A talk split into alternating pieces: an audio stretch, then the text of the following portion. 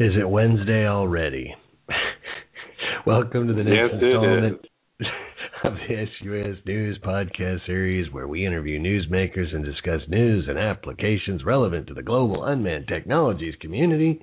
I'm your program host, Patrick Egan, and as always, let's say hello and welcome to our co-host on time today, Mr. Gene Robinson. Hey, Gene. I am on time and happy to be here, Patrick, and looking forward to another good show. Well, that's what you're going to get here, another good show. Back from Washington, D.C., I had to, that was interesting getting out of that. Man, flying cross-country is such a joy.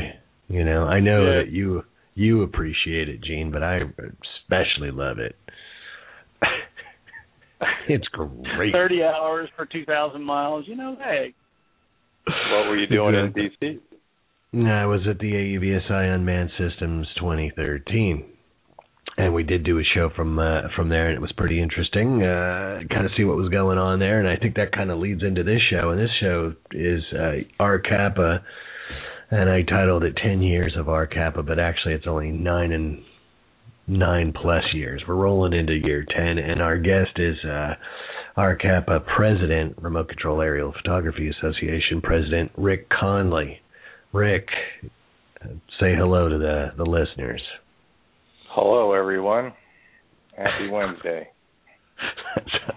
That sounds very enthusiastic. You know what? One thing I think we need to point out to our listeners is that you may note that there is a real casual kind of air to this show because we have been talking on the phone literally for 10 years, and some of the marathon conversations that we had back in 2004, 2005, whenever it was, working on the community-based standards, let me tell you what, everybody got to know everybody on the phone. Am I right?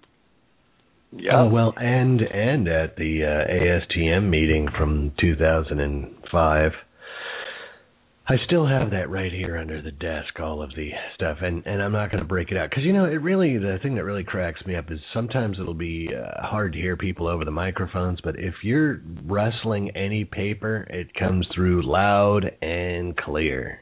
I don't know if you've listened to some of the podcasts. On the plane, I got an opportunity to listen to 3 or 4 of them. Man, are they good. Except for the paper rustling and the water drinking. And the wind noise and the I think what we're going to have to do is, like, you know, you have to take a Prozac 2 hours before the deal, and we'll get that horn music. And today, Gene, well, what do you have to say? We'll bring it down a couple of notches. Anyway, Rick, you know, a lot of people don't know. They're like, oh, that's that Patrick Egan guy. He's the, you know, grand poobah of RCAPA, but that's not really true. We actually do have a president, sometimes handler. His name's Rick Connelly. And, Rick, could you do a little bio for the listeners, who you are, where you came from, things like that? Not really long and long-winded. I went to flight school at Embry Riddle and worked in the aviation field on turbine engines for quite a while, and now made composite parts for non-critical composite parts for aircraft and some UAV, UAS parts, and help people design them occasionally. And back in the early 2000s, I was playing around with aerial photography, and it was kind of the wild, wild west days where prior to LiPos coming out, it was, you know, the payloads were heavy and the cameras were pretty rudimentary. You had a 1.3 megapixel, you were living large. And then LiPos came in, and it really expanded the range of what you could do, and we were soldering them together and stuff. And Gene and I were talking, like, we really need a voice for the community because Gene and I both had aviation experience, and we're seeing some things that kind of made the hair on the back of your neck curl as far as people that didn't have any aviation background, what they're doing, flying right up against airports, and, you know, some of the things they're doing that not only really want to repeat. You're like, whoa, we need a voice, and if we could have a cohesive group, if you will, you know, just like any AOPA or, you know, NRA or whatever, you know, that to have a like-minded group of people with a voice and kind of can come up with ideas. So we tried to come up with some basic operating guidelines, and we went out and got found a company that would write insurance for this, which was very difficult at one time. But they kind of went in a different direction than we wanted them to, and we're currently talking with some other folks that seem more like-minded and kind of understand it a little better. And that's what we were trying to do with the group. And then in 2007, the FAA came out and basically said the commercial operations are illegal. So we've been kind of in the screensaver mode and a little frustrated for the last 6 years trying to figure out how to get the word out, and that's what we've spent a lot of time doing. People will call you up and say, I've got 20 grand, I want to start a, XYZ business flying a UAV, whether it's infrared, aerial pictures, whatever. And you'd say, like, technically it's illegal, and we've been frustrated that there really hasn't been a focal point and a well... something you could point people to with the FAA easily, say, look, this is the rules, this is what they're saying, and it's been tough. I don't know. Anybody? Yeah, well, I mean, that's a good synopsis. I think you covered a lot of real estate there. So what we will do is we will go back and do some forensics on that, and now let Gene jump in here. Gene's usually pretty quiet. He has, he's reserved on this subject. So go ahead. Well, where do you want to? If you hearken back to those early days that Rick talked about, that voice that Rick and I envisioned as a part of our CAPA came to fruition because they got you, Patrick, on the ARC. And one of the things that we've discovered and that we are continuing to see is the revolving door that goes on in the FAA. Rick and I were just discussing this about how difficult it is to nail one person down or to get one lack of accountability. I didn't say that. Thank you, Rick. But actually, being able to, and this is Rick's idea. I mean, he really kind of put it together when he said that there is no real focal point. I mean, sure, there are people that we have names that we can talk to and we can numbers that we can call. But is that a broad enough sort of indicator for us that the small guy is being taken care of? Well, I think we know the answer to that.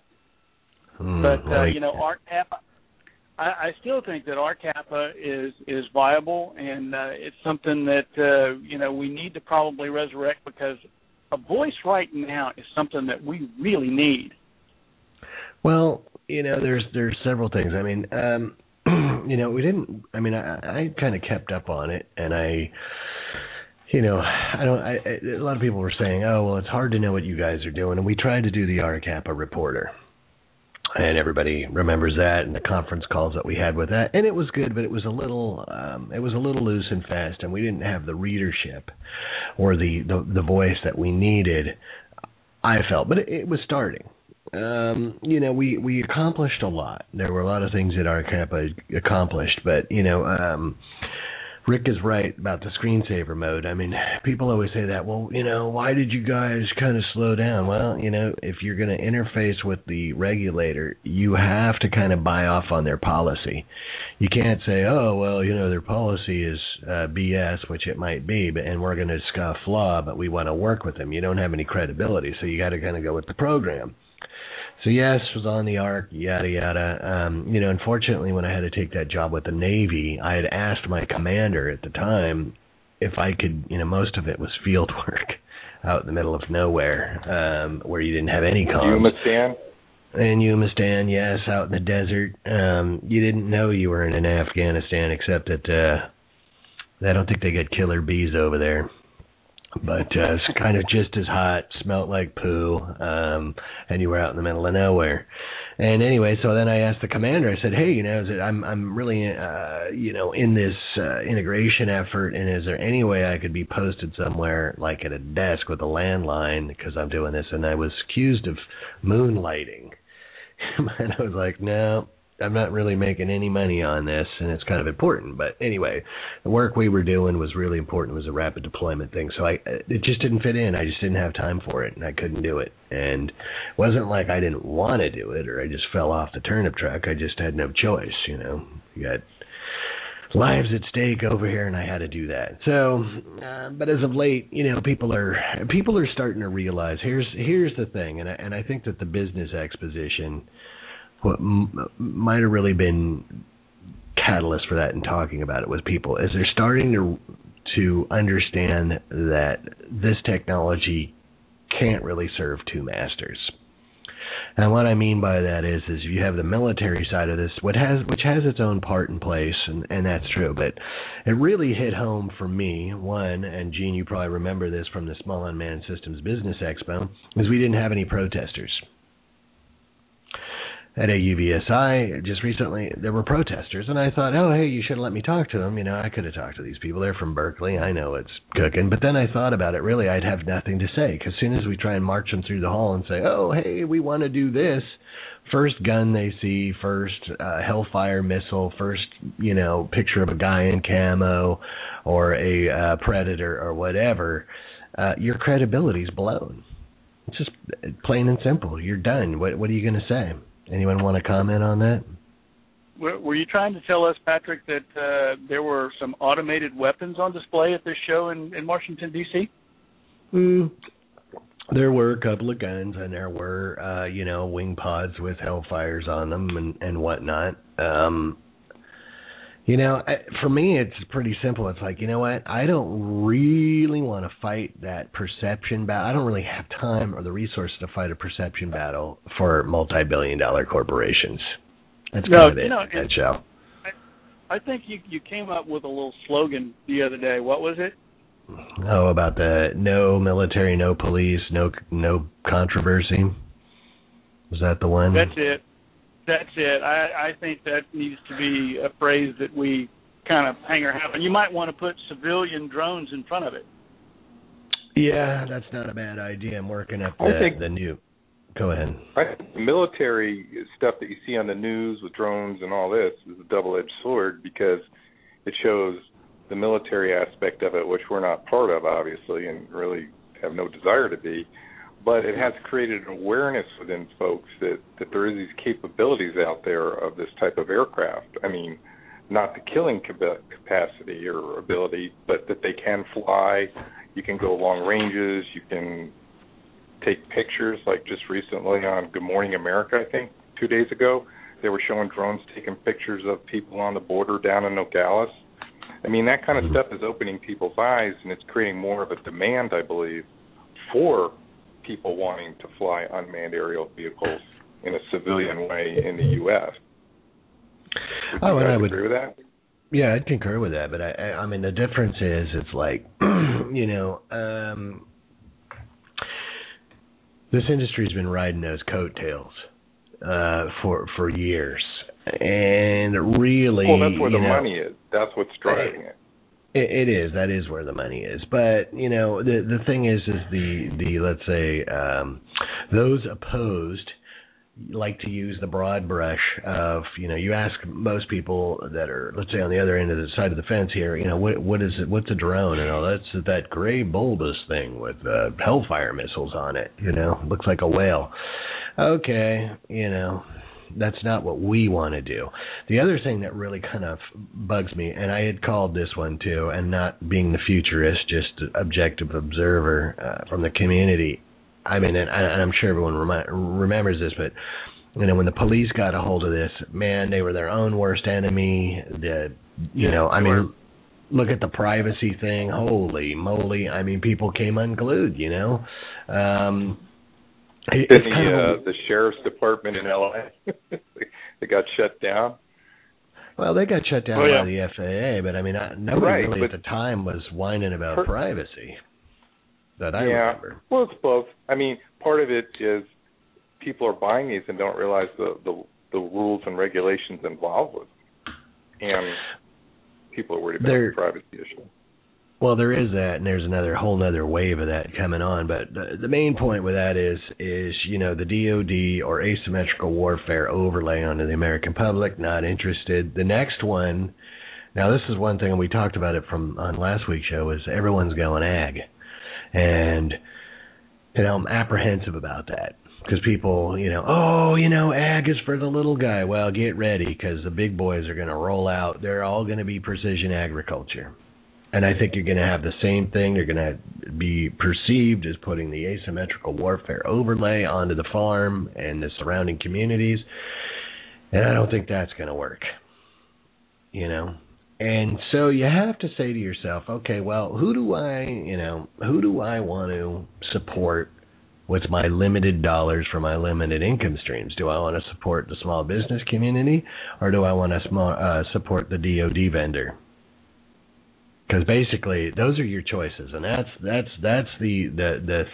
I guess the crux of the biscuit here with the RCAPA and people saying, you know, I really was counting on RCAPA to carry the torch for us, and this is globally. I mean, that is one thing. RCAPA is known throughout the world as the only small business association that has done anything, and I mean, I'm not deriding anyone else, but you know, I mean, we've done a lot of stuff. Even want to elaborate on that, you guys? I don't want to be the only horn tooter here. Well, I think one of the things that would help significantly is we might want to explore some way to raise some funds for our CAPA because, as we have discussed before many times over, the three of us, it takes money to do the sort of lobbying and the advocacy that we would like to do. And we poured thousands and thousands of dollars into this that people don't see. You know, it's even, I would tell people it's even larger. I don't think that they really understand or grasp the scale when you start talking about trying to change policy and laws at the federal level. One thing that the RCAPA really had going for it is we've, you know, got these 2,000 members that have been hanging in limbo. But when you talk to elected representatives, you say, hey, you know, it's a grassroots organization. We've got members in every state. We're just small business guys. You get in here. And, you know, that ear is hard to come by. However, you know, part of the accountability thing is we have not been able to keep up the pressure on the FAA. No one holds the FAA accountable, and that is just the fact. So what do you do? I 100% agree with that. There is no accountability with the FAA to really do anything. I don't think there's any pressure. I mean, we've been talking to people for 6 or 7, 8 years. Go ahead. Sorry, I stepped on you. No, you go ahead. I was just saying that. No, I just, you know, we've all heard, you know, there's a thing that's going to come out of the National Register that everybody can comment, really clarifying this. We've been hearing that for 8 years. It's always, well, it's going to come out in the spring, it's going to come out in the winter, it just never does. And I don't think anybody's really has their feet to the fire to really address the issue with any clarity. I don't know how you guys feel about that, but I think that's been a big problem. Well, it comes right down to this. Okay, so you have some of the other bigger companies that are doing this, and people will tell you that all of the DOD vendors want everybody in the air. And I'm calling horse pucky on that one. However, so just put yourself in a position, let's just say, of, you know, a big, let's say, manufacturer. The lazy bee, just for example. You know, you think they're going to go in there and kick somebody in the shins over unmanned aircraft when you have Part 121 aircraft that you're selling all over the place and military aircraft and all the rest of that? Heck no, techno. That's not happening. So there is no one that, I mean, even myself, I'm like the only guy that will even ask questions. And I'm like labeled as like this pariah, you know, and the questions, the hard ones are, now, you've said you needed data, and I'm not mentioning any names of who I've asked, but I've asked this over the last several years. Okay, you say you need data. What type of data do you need? Oh, my God, this guy's a hothead. He's a blowtorch. I mean, that's what we're dealing with here. We're dealing with something that's kind of a a very skewed perspective. You have a hierarchy of people who are treated in this office, the unmanned program office, or even unmanned integration, yada, yada, whatever we're calling the iteration these days, are basically more, not middle managers, but kind of a rock starry. They junk it around the world. People, ooh, whatever they say.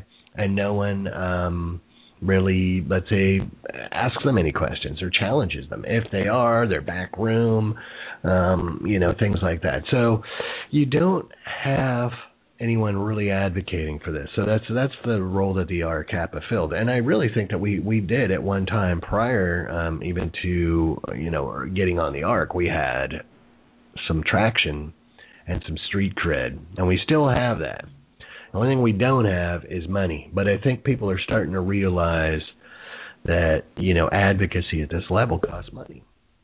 It's going to cost money, I can't think of any business group that doesn't have an advocacy group working for it. Anybody care to comment on that? I agree.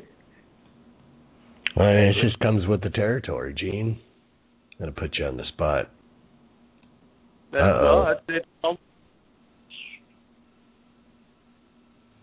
Did we lose Gene? Yes, he just got rutabagged. Anyway, this happens. Technology's great. It's come to that point. But I do think that, one thing, and you weren't at the expo this year, Rick, but next year I think we're going to have to put you on the docket to speak at the expo, these aren't, even at the expo, I think a lot of people thought, there's going to be a room full of real estate photographers. And I'm not deriding real estate photographers, but there are people in the room that, have got $20-something million of venture capital, $10 million, $5 million. Venture capitalists were in the room, people that are doing things. I heard from a lot of the people from the bigger companies wanted to come to the show, but they were denied the travel funds. But the point with that is the industry's starting to get serious, and there's people with money. And I think, between the two, that the community's kind of growing up a little bit, and there being a little bit of real money in this deal, that we may have some people that will actually step up to the plate and not grouse. In the past, we had people grouse about a membership fee of $45 or $50. Oh, you guys will be spending my money. I don't want to go there. That one makes me sick. Gene, you were going to wax poetically here, and then you got rutabagged. So give us the stuff. This is why I'll probably never use cellular frequencies for command and control. There goes Verizon right there. We had them online for $200,000, and Gene just, No, I'm teasing. Go ahead, Gene. No, I was just going to concur, and unfortunately, with the cutoff there's been a train wreck because I had to dial numbers and everything, and I rebooted. So we'll just have to continue on with the conversation. All right. Well, we were just kind of going over the, it was difficult for people to put up money and all the rest of that I kind of understand, because you have a situation where you don't have any legal income streams. It's a little tough to throw money. What's ironic is when we were talking to these people, a lot of them had tens of thousands of dollars to put into equipment for stuff that was kind of a gray area early on, and with whether you could use it, but they didn't seem to see any validity in trying to help an organization be a voice and help what they're trying to do to be legal and have some good working guidelines that everybody can agree to and work to. And I just always thought that was completely ironic. I mean, I'm sure Patrick and Gene have fielded phone calls. I mean, we all have. Oh yeah, I've got $20,000. I want to put it in a business of $30,000. I mean, but they didn't want to put any money towards working to make sure it was legal. I don't know if that makes sense to you guys, but I know we've all had this conversation.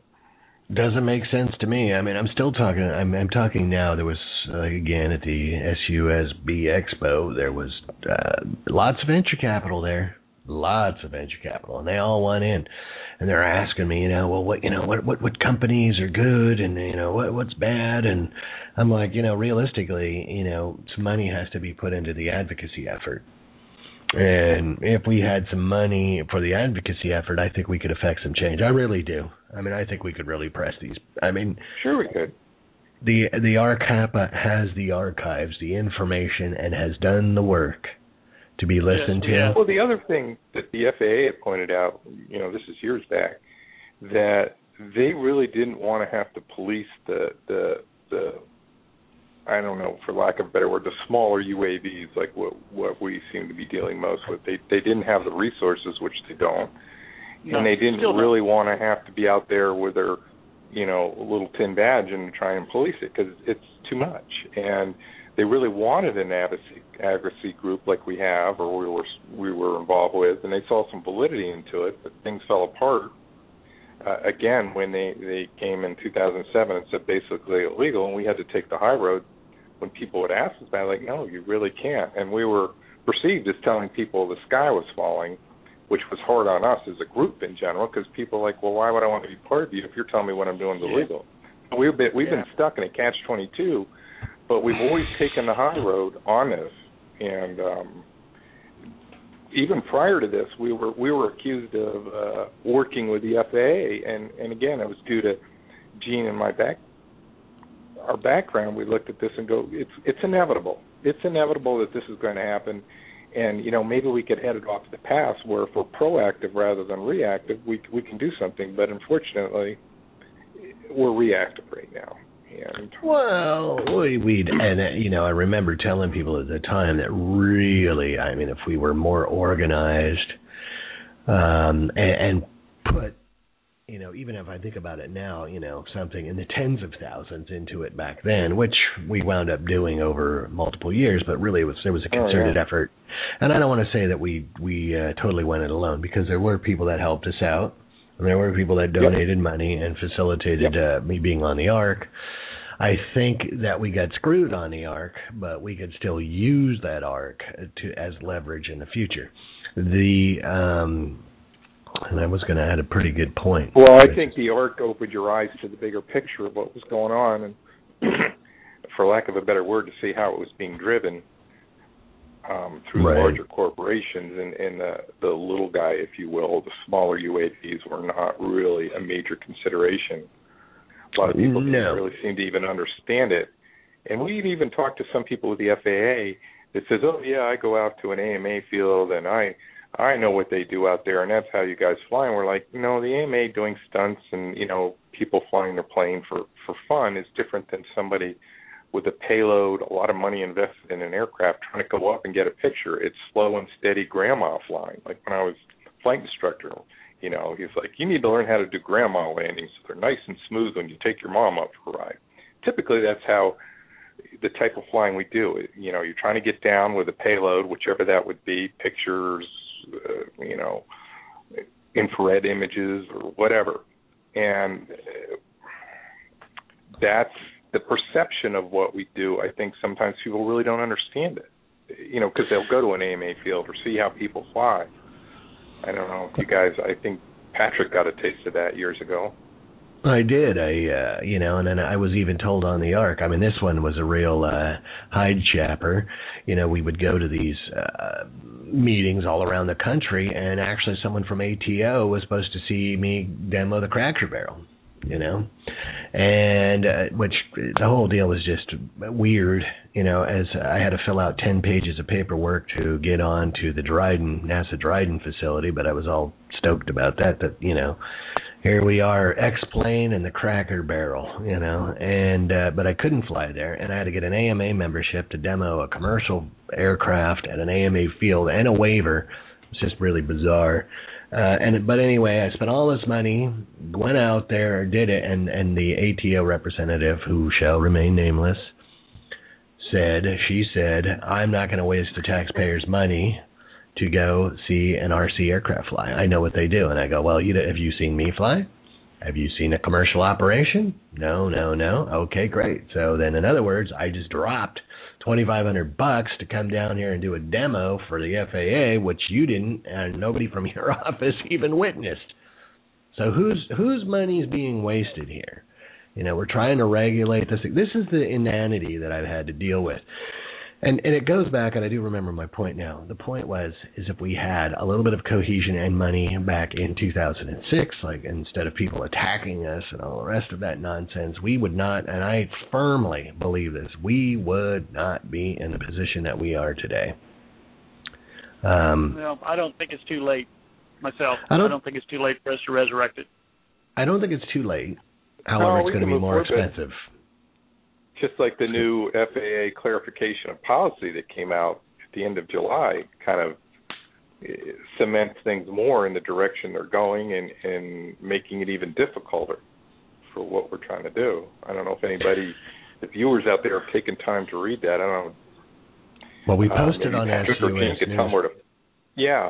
It's worth, the people that are listening to this kind of not really understanding it, it's worth taking the time to go to that news site and click on the link and read that because, you know, if you have to have a pilot certificate, you know, second-class medical, all those things are making it very restrictive to do what we're trying to do. I think everybody would agree on that, correct? Go ahead, Gene.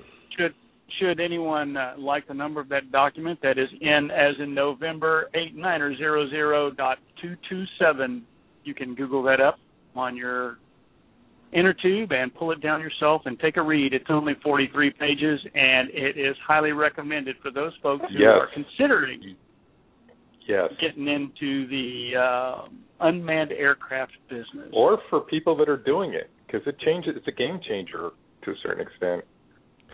Well, the thing that it does is every bit of this regulation kind of erodes the viability of the unmanned system. Because, I mean, even we talk about the ag thing. I mean, people are all over the map with this, you know. I just got to get a picture of Farmer Brown's wheat and I'm in, you know. I'm going to make $2,000 a day and yada, yada, yada. It does bring the interpreters out of the woodwork. It does. Well, yeah, I'd like to make just a little statement here about something very telling in the document, and specifically it's item 11.A.2. And I'm just going to throw this out there. This is for airworthiness certification, it's what you would need to do to get your aircraft in the air. And the examples that they cite, and I'm going to give you, there's four of them. I'm going to give you all four of them. The first one is the Department of Defense DOD Handbook, MIL-HDBK-516B, for airworthiness certification criteria. The second one, Air Force Policy Directive, Aircraft Airworthiness Certification, 62-6. The third one, Army Regulations, 70-62, on aircraft systems. And then, last but not least, Naval Air Systems Command Instruction. Now, tell me who is influencing. Tell me who is doing the influencing on this. Now, they did say, I will say, that this is examples of acceptable policy criteria that they include but are not limited to. But did they mention one civilian standard? Did they even say that there was one that you could look at? No. They are regulating by making it so onerous for the small guy that it'll never happen. Yeah, well, you know, I mean, even anybody who's followed the RCAPA, I mean, I part of the ARC thing, I mean, I had called that one years ago. Like, we talked about last week, you have the type certifications for commercial ops, for the in situ, ScanEagle, and the AV Puma. And that was exactly what I said was going to happen. They're going to take all of that nice program of record DOD stuff, rubber stamp it, run it through, and these guys were going to fly. So that leads us back to full circle to the reconstitution of the RCAPA, because at the time, the standards and stuff are starting to gel. And people may remember when I was talking about the old Hail Mary play, that we're going to run out of time. This all these standards are going to be cockamamie. People are going to be pulling stuff out of the sky and hurrying up to try and get something for these congressional mandated deadlines. That's exactly what's happening. And that stuff's starting to gel up, and if we don't get back into the standards effort and like, you know, stuff the canary in the coal mine, you are going to be stuck making and flying the two aforementioned products. And so everything you make or build... What are the current ticket prices of those these days? Well... You know, I've here for everything you need to fly for ScanEagle. If you needed one, it's probably around $1 million bucks. And then the Puma system, everything, if you were going to buy that, you would probably be about $500,000 for a system. You get several planes and a ground station. Well, however, sounds like a deal. It is a deal, and the only problem with that is you're, you know, when you inject that price tag into the cost of sales, you're going to be better off buying a 172 and doing it, and we know that already doesn't work. So you do the math. Are those available to civilian individuals? Or no, they're not. Could you go knock on the door and say, here's my $500,000, I want a Puma, or no? I don't know. You know, that is an interesting point. Now, if you bring it up, now those are considered classified. Right. So okay. You know, so the specs are built around military aircraft, and even if you wanted to, it sounds like it'd be very difficult to get one if you could even afford it. Let me just give you an example. Now, I came by a wing, and I'm trying to discern what the price is on a wing. Just the wing. What do you mean by wing? You need to be clarified for one of the aircraft you're talking about. Yes. Okay. And. All right. So I came by this wing, and I'm trying to figure out how much a new wing would cost because it's broken. But, I had asked that question, and I will tell you that highly surprised that I was able to even find a wing at all. And then, trying to ask for pricing was a whole nother thing. There was I can't buy a wing. So the point I'm trying to make with that is exactly what you're saying, that these are military systems. You can't – I can't buy parts. I can't get anything. I can't get prices. I can't get anything. So is that really going to be a viable commercial system for everyone? How are these universities skirting that? They're actually being given surplus by the military. Well, that's how – Can you apply for that? No, can't get that either. But – a lot of the federal groups that are flying them, USGS, NOAA, and the rest are getting freebies from military surplus. So you still can't go out and buy one. And even if you could, like Gene said, most of these are kind of classified systems or controlled systems. And I've asked before for copies of the manuals and the specs and whatnot. No way, Jose. So I don't even know how any of that is even working. That's a good question, Gene. Interesting little catch-22 that may have just popped its head up there. Even though they are certified as commercial, you can't buy one. Yeah, I did ask. Is that kind of giving them a monopoly in this field? What? If their specs are being written for that aircraft, give or take a little. I know we're taking some liberties, but that type of aircraft has already had the certifications. It's already had the testing guns. It's got the manuals. It's got the part manuals.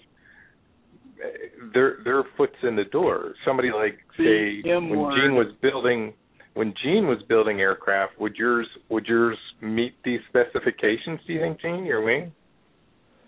I don't have an $800 hammer to use on it, so probably not. Well, even larger, that is exactly what I was. So technically, would that say that your aircraft wouldn't be viable in the NAS? I'm just asking. Technically, that is correct. Now, when I was still a part of the ASTM thing, they were talking about manuals.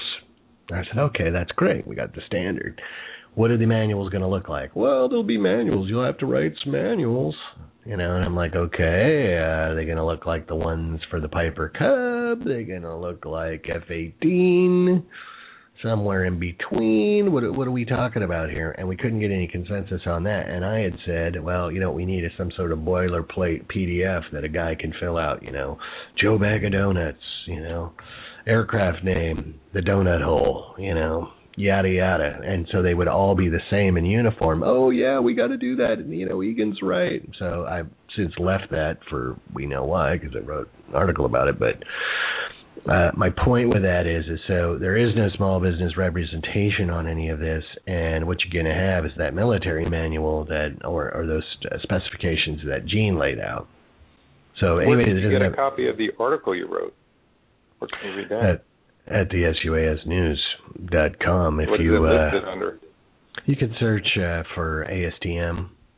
Basically, I'm talking about the article when I left ASTM because they were not going to make the standards public to Oh, okay. I didn't know if you were trying to get folks where to go when you're talking about this, where they could go see it if they want to verify it. Well, and that is exactly one of the reasons that I left. We can't. I don't think it was It wasn't a square game, and so this deal back to the Hail Mary is going to be a non-square game. We're going to pull this in. These are going to be the regs. These are going to be the regs for 10 years or 15 years, and you're going to have to deal with it if you want to operate a legal business. Now, in the news, and usually we do that first, but we didn't. I don't know if you saw the video or you guys saw the video, but there was some guy at a wedding, and he basically was taking wedding photography, and he flew his quadcopter into the groom's face. No, I haven't seen that one. Oh, yeah, it's just beelines right for the dude's melon. So, that's cool. Some people like that. No, it's not. I know. Well, I'm being facetious. But the thing with that is now, so that was obviously the dude's buddy, because if that wasn't, if you were a wedding photographer and you hired out and did that, and you don't have insurance or whatever else, man, you are in deep doo-doo. Can you imagine the lawsuit on that one? And that's the thing I don't think. The funny thing is, this is a catch-22 that you bring up. Okay, how are you going to get insurance for something that is technically illegal? They say they will insure on that. But, again, I've come back on that, and it's like just in this case here. Technically you could get, the groom's got a cut-up face.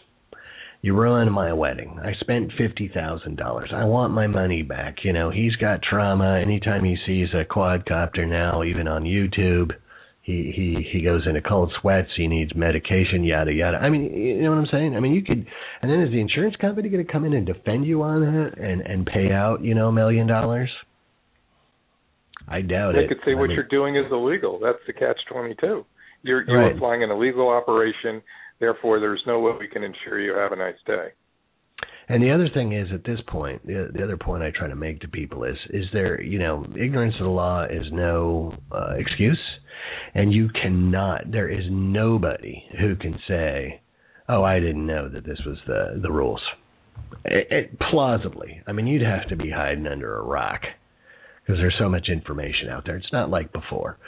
But that was one thing, even this catch-22 you're talking about, I think that was detrimental to the cause. A lot of people ran out and said, oh, I got a letter from an attorney that said it's not illegal. I'm good to go. Remember that guy? I do. He's got a great big site with a big following with a lot of other guys who, oh, I'm the poobah, man. I'm the RCAPA poobah. And there are other people that believe the same thing, but the ironic part of that, I still throw back to the FAA has not really made too many public stands at the level we're doing the civilian commercial level.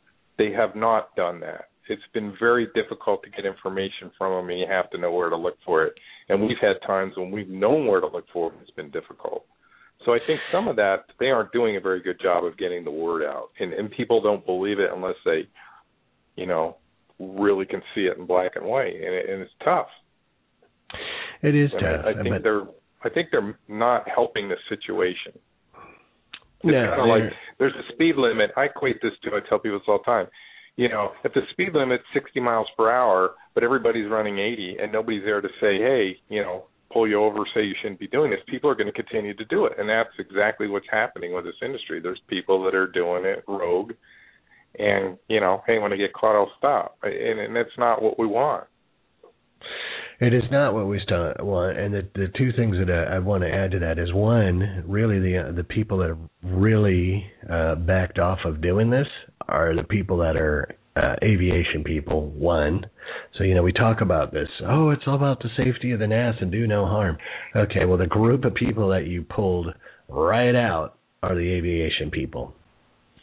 They've had to back off because they're the only ones with certificates that can get hammered. That is a valid point. Yeah, and the information thing, this latest clarification that they put out does say that you cannot use AC-9157 if you are a commercial entity. Because people were saying, "Oh, I'm an amateur." Amateur is synonymous for. Well, you remember this. Because remember, even in the early days when guys were like, "Oh, well, yeah, you can tell your wife that you're making some money with your hobby money because you spent, you know, $5,000 on hobby stuff in the last 6 months." Well, now you can tell your wife you're making money, and it's all feel good. Well, the amateur guy is basically a hobbyist who will pick up any money that's there. You know, that's his thing. But I don't think they realize the seriousness of what they're doing. Like the video that was mentioned, I'm an amateur drone guy, and I whacked it in my buddy's face. So when you... Yeah, I was at a boat race last fall, and there was a guy flying a quadcopter over where they're racing. And these boats were running anywhere from 80 to 100 miles per hour, plus overcrowded people. And you're just looking at this going, what is he doing? But... a lot of people, they either not so bright, or they don't understand what they're up against, and whatever the case. Well, but, it's kind of like my flight instructor told me. He says, you can, when you fly and you get a bad habit, you could probably get away with it 99% of the time, but it's that 1% that your bad habit caught up with you, it's going to bite you in the rear end. Yeah, and that rear end. So people are getting away with it. They're not crashing. Okay, the wedding case is an example. It did bite him in the rear end, but... there's a lot of this stuff going on where, you know, they are getting away with it, if you will, and not really having safe practices, which really kind of I find scary. It is scary. It compromises the safety of the NAS. So the go-forward plan is, I think we're running long, but the go-forward plan, in my mind, is one thing, but I don't want to prejudice that. So... you know, maybe one of either you, Rick, or Gene would like to maybe talk about the go-forward plan. For RCAPA? Yes, sir. I think that we should begin a membership drive again. I think we should revitalize the website. Yep. If we can contact any of the members, the existing members that are out there, we should do so. We should re-energize this, and we should press ahead with that voice again, and I think it's viable.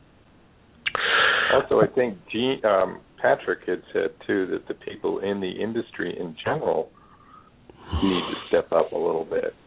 The vendors, the manufacturers, whatever, you know, that would help the situation, I think, a lot. Versus just individuals as well. We want both, trust me. Well, we need both.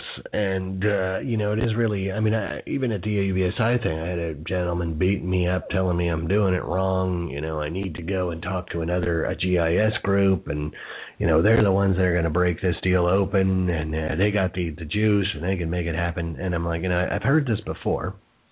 But, I mean, are you insinuating, and it's hard not to come off like a jerk, but, I mean, are you telling me that... You're pretty good at that. I am. People say that. But, I mean, is it like, are you telling me... It's a Jersey sunshine. But are you telling me that, like, I need to go on my own money and my time to go educate another group about what they can do for themselves or me? Or, I mean, if you're already a member of this group, how come, and you're an expert, how come you're not educating them? I don't really have the lock on this. That's what I kind of tell people. I mean, I know where all the bones are buried, and I've been here for a long time and all the rest of that, but it's a bandwidth issue.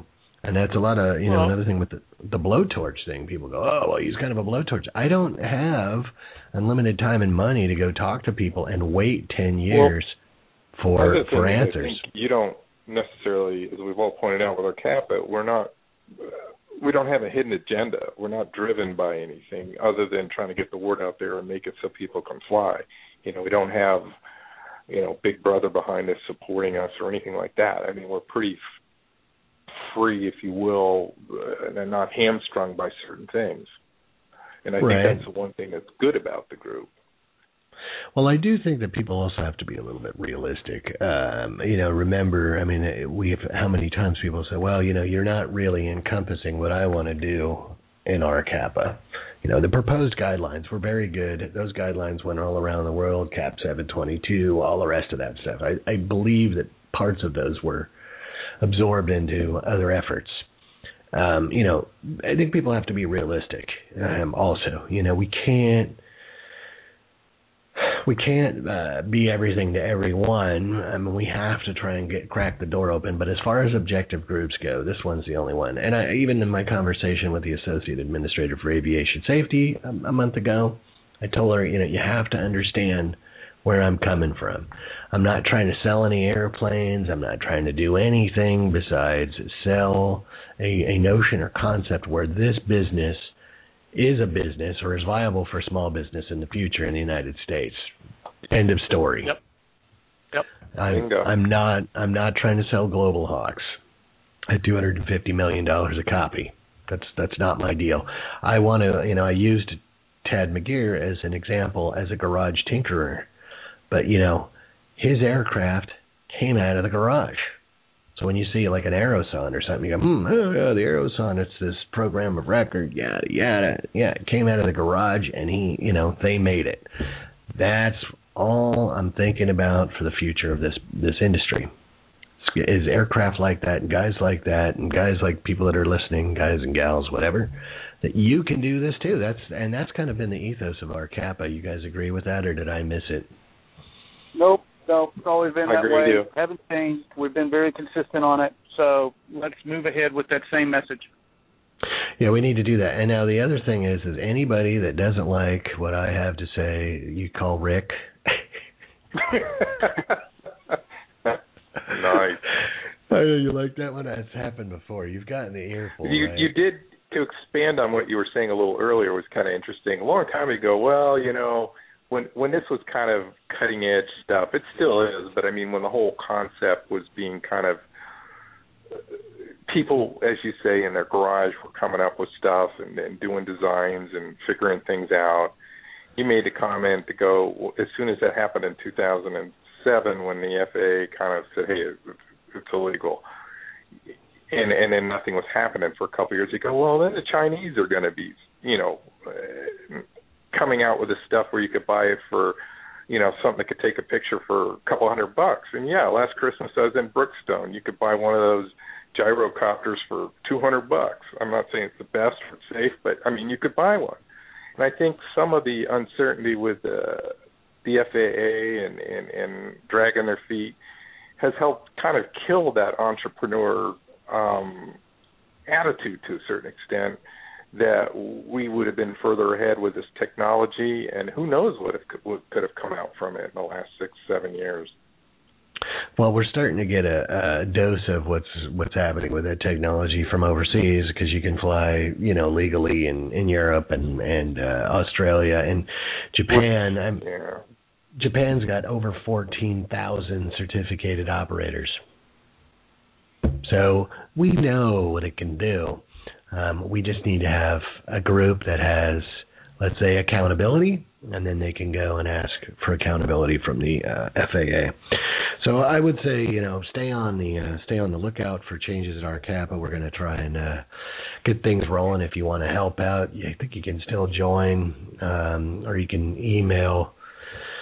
You could email me, Patrick at susnews.com, or. Can they get a hold of? Is your email still work through the RCAPA, Rick?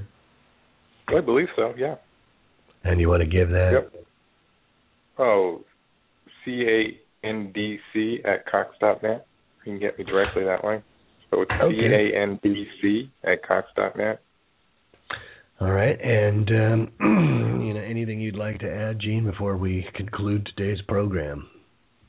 No, I think we've got a clear course, and I think that there is going to be some exciting things in store for us.